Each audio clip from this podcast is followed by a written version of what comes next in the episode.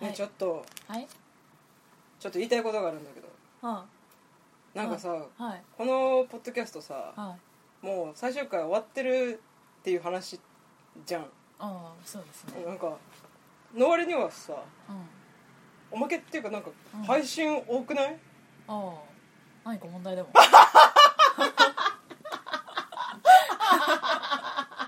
え 何か問題でもあもう50回で終わるって言ってうんなんかまあ綺麗に終わらせたうん感じあったじゃないですうんかうんそれでなんかしれっと配信しててうんうん恥ずかしくないんですかえ別に恥ずかしくないです えなんでえ勝てない このクレーマーは勝てなかった 鋼のメンタル沙織さんの前では何者もて通用しなかっいや別にいいんじゃないですか たああ沙織さんがいてくれてよかったなあ本だ当っこのて別に聞く人聞くのも自由だから、そうね配信するのも自由だからそうねうん、なんかいやこの1週間悩んでたことがバカらしくなったよ急に そうだよ私は何を悩んでたんですかねねえそうですねあえー上半期終わりましたねあそう終わりましたねはいなんかさらっともうしれっと本題入りますけど、うんあのーまあ上半期の総括をねそうしたいなってそうそう今回は雅子さんがうん結構映画を見ているのでうんうんうん私もまだね何も聞いてないからとっても楽しみなんです わなんかさそのツイッターの人が、うんうんなんか上半期映画ベスト10みたいなハッシュタグでつけててたくうんさうんん、うんでそれを見ててう、もうあんまりにその私10本に絞れなくて、んうんどう悩んでうも、んでなんでこの人たちはこんなに毎回毎回ん10本を決められるのかがうん辛くないのかなって思って、思わずつぶやいたら、うん気楽に考えたらいいんですよみたいななんかさっきの沙織さんみたいな感じでえそれが何か問題でもみたいななんかあまた考えすぎてるの私だけだったっていう本当にまなちゃんは考えす ぎよまあ、そうわ分かってはいるんだけど、うん別に私がそう10本絞ったところで、なんかどうなるわけでもないから、ん気楽に考えたらいいって分かってるんだけど、ただまあなんかいいのがありすぎて、うんなんかそのなんていうの、うんどっちもお落とせないどっちも下にできないっていうので辛いことはあるけどね、そうなんか一本一本がすごく印象が深いから、うん絞るっていうのがなんかもったいないっていうか、うんあのこれ前回沙織さんにもしゃ喋ったんだけど、うん映画をどうしてもたくさん見るとさ、うん見る感覚が狭くなるから、うんそうするとその1個前に見たやつの印象がどんどん薄れていくのがあー寂しいっていう話をしはいはいはいてはいはいその時沙織さんなんつったんだっけ、わかる気がするあそうかかそ気がうかする、うん、そう 忘れてるけど あでもあのストックが増えるって思えばいいって言ってそうだそうだ、んすごいポジティブなね答えをね返してくれてそうそうそうえでも気持ちはわかるけどね,、まあねなんか薄れるのがもったいない気はするけど、うんそうなんだよね、うんなんかその作品を愛するがあまりなんか、新しいのを見て、うんその前の記憶が薄れていくのがすごく寂しかったんだよね、うん、うんうんうんうんそっかうんっていうのを踏まえた上で、うんえー10本絞りましたうん、ただランキングにはいたしません、んうんうんえー純不動でうん10本うん、絞りました、うんうんえー、と今年劇場公開作品は、えー21本見ましたうんおう月に34本ぐらいって感じですかねうんうんはいじゃあ見た順ですははーい、い、 1本目えいダークタワーおーダークタワースティーブン・キングですね最初に全部バーって言っていいあいいよああの一本一本話す気はないんだあそうなんだそうそうそう あのねしんどいから、うん、1個目 がダークタワーねはいシ2個目シェイプオブウォーェイタープ・オブ・ウォーターギレルモえー、3本目はい幸せの絵の具モードルイス幸せの絵の具はいモードなんちゃらさんモードルイスモードルイスさはい、えー、4本目んはいダンガルきっと強くなるおダンガルインド映画ダンガルダンガルダンガルダンガルダンガルダンガルダンガルダンガ5ル本目はい君の名前で僕を呼んであジェレミジェレミージェレミー えーっとティモシー・シャラームあかテティモンシー・シャラメ君今エエズラ・ミラーと 混ざったなんか私の中で6本目はい「レディープレイヤー1」 Ready Player One Yes 7本目はいパティケークスパティケークスはいえー、8本目、はい女に度決断する女は二度決断するタカタンタカタンタラー9本目はい万引き家族万引きしちゃいますか10本目はいワンダー君はワン太ダ陽ワンダ以上でございますはーいまあ全部一個一個細かくは喋んないけど、うんまあ、チラチラと印象を語っていきますね、うん1個目のダークタワーなんですけれども、うんえっとねダークタワーねあのねフィルマークスで評価がめちゃくちゃ悪いあそう、うん、なんかね、うん、そんな気し たいくつだったかな3.3とかじゃなかったっけ3.3って悪いのあごめんさらに下がってる3.2だ3.2って悪いの悪いと思うよまあ3.5以上ぐらいがまあ、うんまあまあじゃないですかそうなんうだ、うん3.2は低い方だと思いますよーんあのこれはねあのドイツの行った時の話で、うんえー、とダークタワーの話はそこでしてるので、うん内容はそこで置いておくとして、うんえ単純に私はこの作品がものすごく燃えるから、うんツボだからうん押したい、押したい、うん、えなんでじゃあ逆にさ低いんだと思うそれはなんかわかるあーまあ分からなくもないなんか原作の要は何作も何本ん何冊もあるうちのなんか本当ギュッとした感じうんうんだからっていうのもあるけど、まあでも私ね本当に好きすぎるから、うんなんでこんなに不不評価がよく分かんない あの正直なんか話が薄っぺらいとか、なんか行き当たりばったりとか都合が良すぎるみたいなうん感想あったけど、いやあのファンタジーってそんなもんじゃねみたいな感じするしえなんかキャラが良くてアクションが良かったらそれでよくねみたいな感じじだからストーリー重視なんですかね多分映画うんそのひょ低い評価をしてる人はそうそうそうそうそうなのかもね別にストーリーそんなに良くなくてもキャラが良かったら結構許せるとこあるから、うん女でもないかなって思いやしたう、うんんえー燃えるそうですねあのねうんぜひ見てほしいなでなんかね分かると思うよなんかうんアニメとか見慣れてる人は、うんもうどこが燃えるかってなんとなく分かると思うよあーなるほどねうん、うん、面白いと思うんだけ どな え2個目の「シェイプ・オブ・ウォーター」はいくしゃみしたうん大丈夫寒い寒くないこれねこれに乗ってると暑いんだよねそっかそっか大丈夫だと大丈夫うんシェイプ・オブ・ウォーターはねうんうーんこれも燃えるよねてか そう言うの忘れてたあのね、そう10本選ぶのが難しいって相談した時に、うんなんかえー、とラロッカさんが、うんなんか野球の選手を、うんベストナインを選ぶ時みたいな感じで、うん選出すればみたいなふうにおっしゃってあてーでそっかなんか基準があれば、うんさ選びやすいなと思ったうんうんうのんだから私のこの10本は、うん自分が燃えたパーセントが高い作品あーなるほどのね10本なのもまさこの萌えポイントにはまるそうそうはそまうそうらないかが結構あれだってそう全部きるそんうだそようそうねそうそうそうだから例えばなんだろうななんか「リメンバー・ミー」とかも面白かったんだけど、なんか燃えるとは違うかうんら、うんうんちょっと除外してるっていうのはあるね、だからまあここのこの10作品の共通点はもう燃えましたっていうことぐらいしかないんだけど、うんうんうんシェイプ・オブ・ウォーターどんなとこに燃えたのシェイプ・オブ・ウォーターはねあのこれは監督自身がインタビューで言ってた「うんあの美女と野獣」の作品で、うんえー、と最後野獣が人間になるじゃないですか、うんうんうんまあ、人間に戻るんだけど、うんそれは別にいらないんじゃないみたいなあインタビューがあってで私もちっちゃい時からうん「美女と野獣」見た時に、うんなんでこの人人間に戻ったのってあー思ってていやなんかこの出会った形でお互い惹かれ合ったんだから、うんそのまま暮らしていけばいいじゃんって思ったの、でなんかももったいない感じあがしちゃってー言われてみればそうだねそうそうそうそう別に戻る必要ないよねだっうんて今のままで好きなんだかそうらそうねそうそうそうそうだからなんか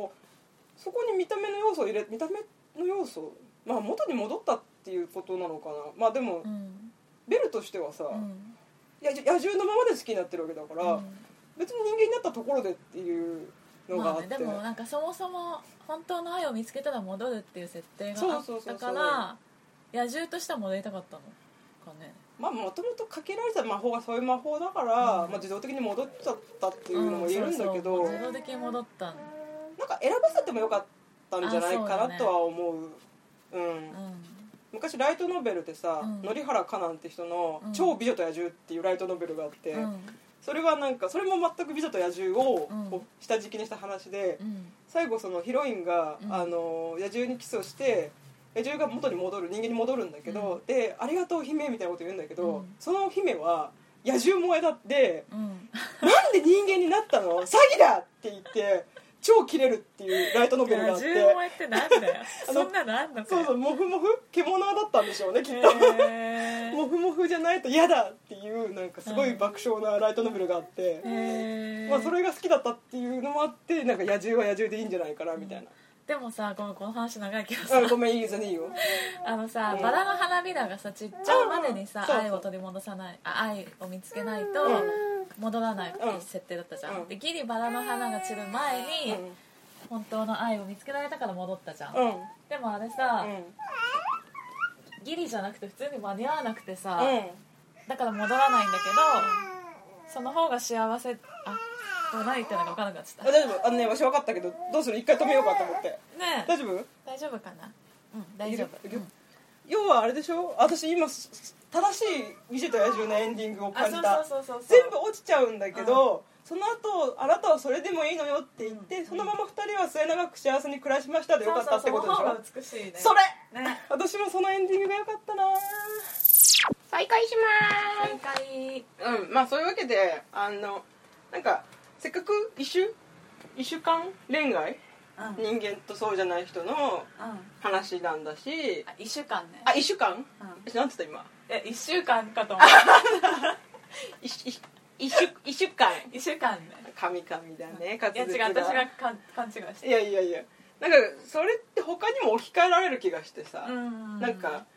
まあ、具体例を出しちゃうとそれぞれそれそれこそなんか同性の恋愛とかあなんか人種の恋差の恋愛とかさあー身分の差の恋愛とかあるわけーじゃあんそれにこう置き換えたらさーうなんかもったいないなってやっぱ出会った時のまま、んうん惹かれ合った時のままでうん行ってほしいなってそうだねああその方が現代的ではあるよねそうそうそうそうそうそうまあ昔のヨーロッパってこういう話多かったみたいだからあのあーカエルの王子様の話とかでもみんな戻るそう戻っちゃう、話でしょうんうんだからまあ教訓めいた話うんではあるんでしょうけど、まあうん、理由があって作られた話なんだろうけどうんせっかくだからそれをこう打ち砕いていく考えを持ったギレルモはすごいなってギレルモはすごいななっってて思ったんだ思よったんだよ思ったよ雅子は単純にあと映像が美しいよ、へうん、ぜえひ見てほしいですねえっ、とねちょっと時間が押してるからねあとはチョイスでいくね別に押してないよえっ、とで「君の名前で僕を呼んでは」これはとにかくもうラストシーンが良かった最後の、へーうんこれはもうそらさんにはね最後までネタバレしてるんだけど あのシーンだけでこの作品を見る見てよかったと思えたからあそううんなんかあのシーンをやっぱ見た見るために見てたうんうん多分あれを思いつくのは監督しかいないだろうなって感あじ、ーうん、そこが好きだったしあともうとにかく夏の北イタリアのうん風景が本当によくて天気のいい時にみんなで川で泳いだりとか、あの朝朝食テラスでうんこう白い白いテーブルクロスでこううんご飯食べる感じとか、あと日中のすごい日差しが強い中、うんこうサングラスかけて自転車で走る感じとか、あー来年の夏はイタリアに行こうって 思思いました、いやいやいやわかんないけどねお金貯めないといけないからわかんないけど、えー、いいなーそうそうなんそうか思うぐらいにはいいね見たいねうん、そういう意味でも良かったとってもあ、ーうん、で、えー、と次のね「レディープレイヤー1」なんですけど、うんここれねちょっとね意外だったのはね、うんそのいろんな人のベスト10を見た時に「うんレディープレイヤー1」が全然入ってなくて、あれあそう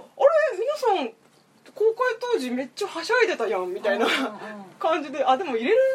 作品ではないのかなってあー思ってなんかね多分テンション映画だからうん入れるのとはちょっと違うのかなってあいやでもそんなことないかそんなことそなんいなことない私はねものすごくテンション上がったんだけどねこれどうなんだろう見てないから何とも言えないけどうんあのね、うんこれを見て沙織さんと「シャイニング」見たぐらいには 面白かったよこれ完コピって言ってたもんねそうそうそうそう嬉しかったねあれ「シャイニング」さ見てさ、あこまんまじゃんって思ったもん逆現象が起こってるレディープレイヤーを見てからシャイニングがまんまや「んシャイニングに失礼」っていうだからなんかなんだろうな、へーなんかなんだろうすごくワクワクして、で 3D で見て、うん本当映画を見てるっていうよりも、うんアトラクションを体感してるっていうあー感じでなだんから入れてないのかねアトラクションっぽいのかなうんまあ内容はそんなにない感じなのそんなこともないまあ、なんだろう王道だよね王道ストーリーがあってうんみたいな特にひねりとかあるわけじゃなく、でもあんなに娯楽対策をうんきちんとサクッと作れる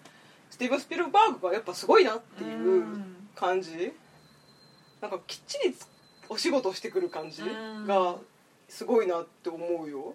へーあとなんか細かいよねあの一個一個の演出がねあーなんか細部までこだわってるし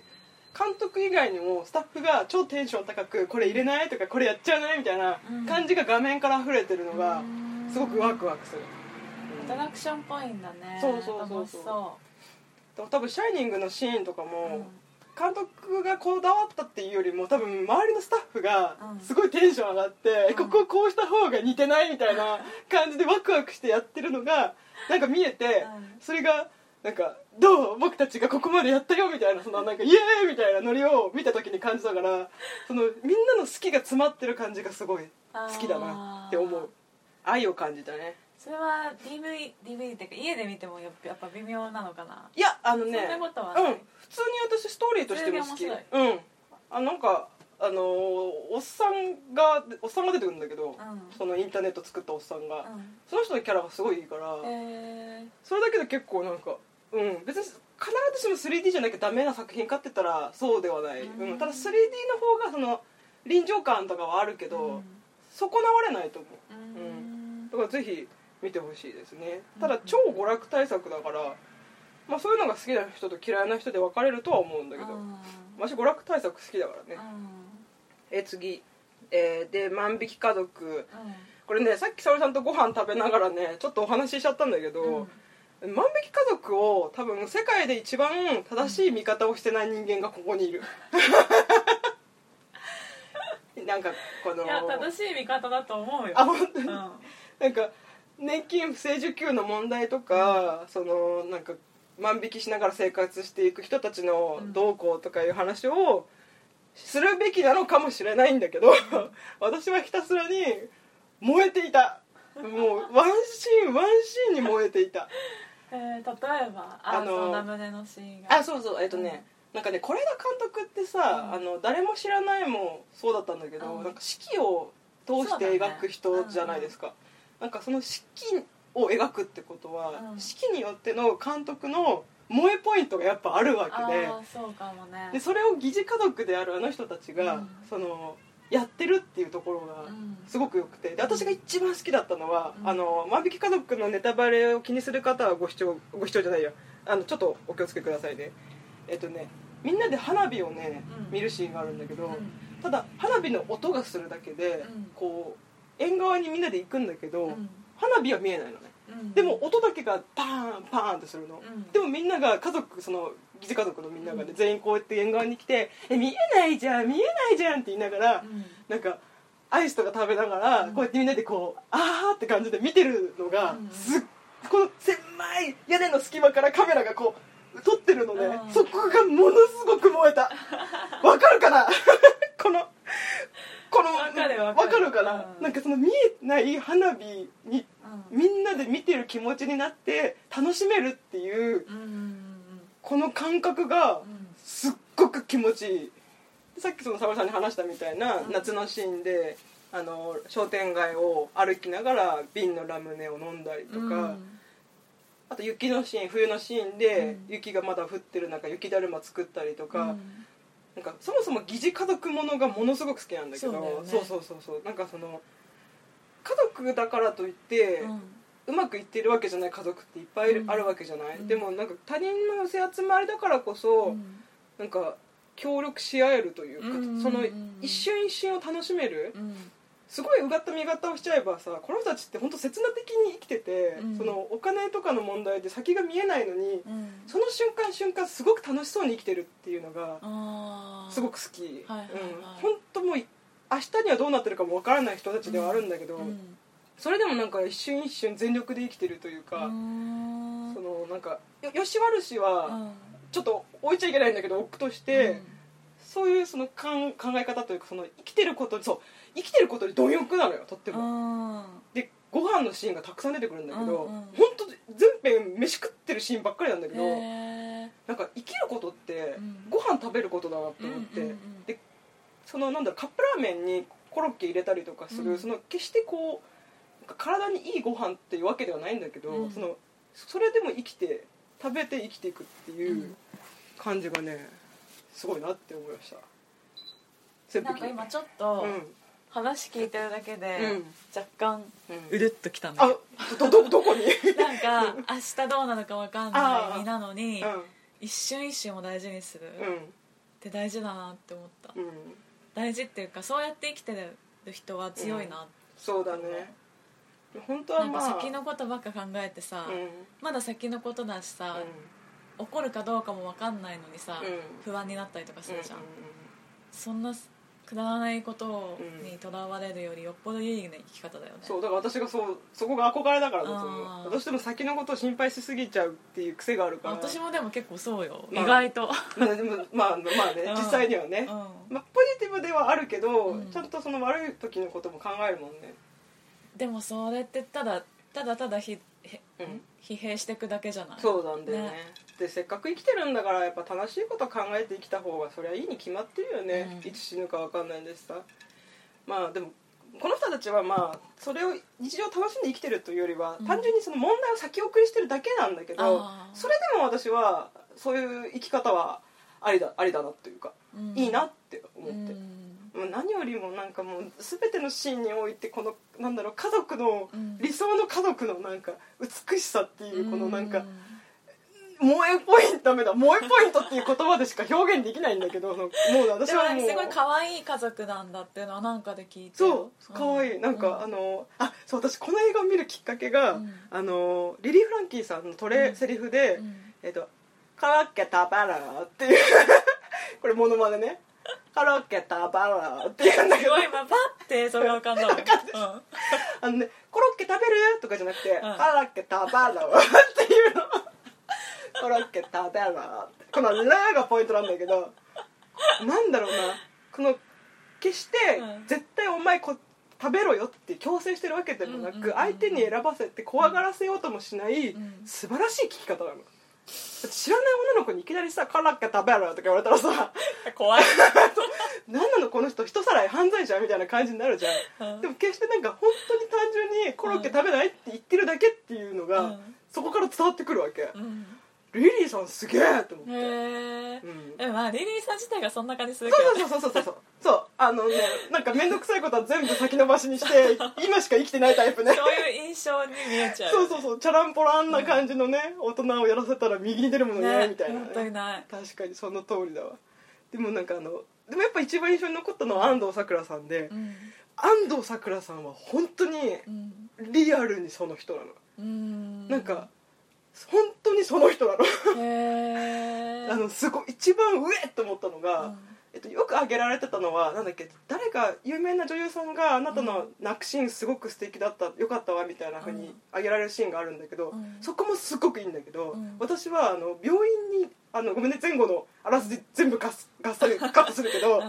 病院に行った時にうんリリーさんが先にいて、うんうんであの保険証とかないから病院にかかれないからうんまずいみたいな感じでうんなった時に「あそ外で子供が待ってるんでごめんなさいごめんなさい」っつって帰るんだけど、うんその言い方が本当に外に子供が待ってるお母さんなのよあーそのでしかもそこは口から出まかせで嘘なんだけど、うん本当にあこういうこと言う人いるって感じなのあーなんかよくお母さんとかでさ「あうのん外で子供いるんで」とかって言うんうんうんっうんて帰るお母さんいるじゃうんんそんな感じなのよそれは演技の中の演技がうまいってことそう うだでもそのなんかその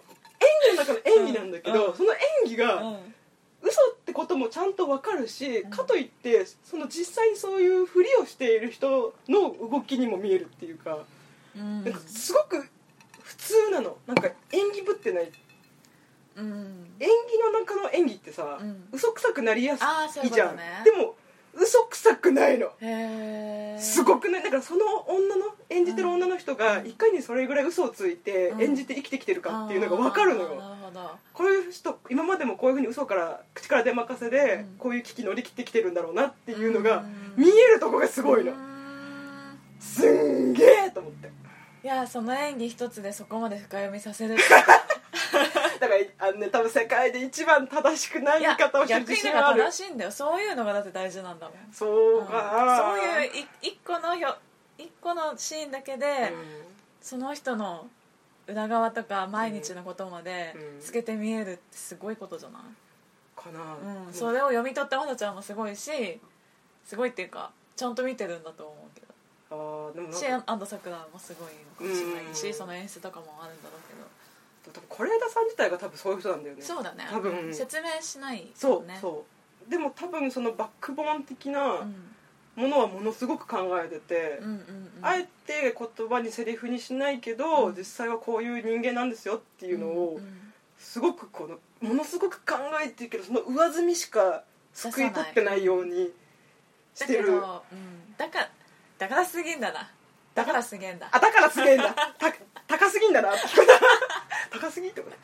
まあだからすげえんだな多分私是枝さんと萌えのポイントが近いのよあー っていうのは感じた、うんだから、えー、と今までもそんなに「海町ダイアリー」とか、うんき誰も知らない」とあと「海よりもまだ深くうん」ぐらいしか見てないけど、なんか是枝さんの好きなあもっと古いのは見てるか「ディスタンス」とかは見てるね、うんなんかなんだろうなか是枝さんの中の震えるポイントが多分近いんだと思う、うんうんうんあとこう一貫して家族を描き続けてきてる気がするのねあうん私ちょっと疑似家族的なものが多くないなんか多分その彼らさんの人生のテーマと私のテーマがかぶってるっていうせいもあると思うあーそうなのかもねそうかもうねん、思うなんか血のつながりなのかうんそうじゃないのかみたいなそう部分結そう構あそるうよそうねそう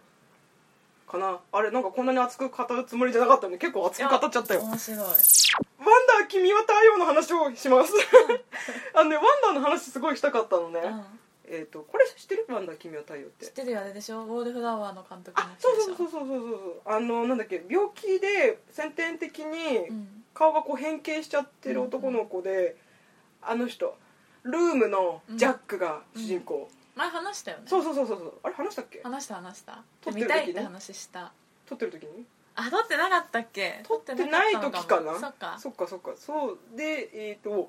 私はこのあらすじ読んだ時は、この主人公しか追わない作品だと思ってたの、うんうんうんこういう話にありがちな、うんでもそれでもまああのジャックが見たくてというか、うんまあ、確かジャックじゃないけどジェイコブ・トレンブレイ君だけど、うん見たくて見たんだけど、うんこれがびっくりしたんですよあのね主人公はね全員だったんですうーんこれでちょっとネタバレさせてくださいうんご注意ジュリア・ロバースとか出てるもんねですそうなんですあのね章にチャプターによって主人公が変わっていくんだけど、うん主人公主人公のお姉ちゃん、ん主人公のお姉ちゃんの親友、うんえー主人公の親友みたいな感じでね、あその親じゃないんだ親じゃない、うへんえその目線を視点をねどんどん変わっていくのね、で主人公の目線はまあ分かりやすいよ、うんあの好奇の目にさらされて、みんなからこうなんか腫れ物のように扱ってるうん人生、うんでこっからなの次からお姉ちゃんの視点、うん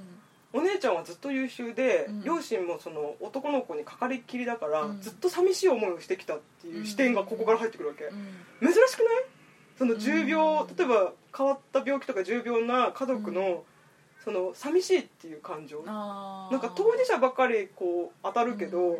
実はその家族にうもん寂しさとか、うんもっと構ってほしい見てほしいっていう欲求があるんだよっていううん描かれ方って結構珍しいなって思ったんだけど、うんある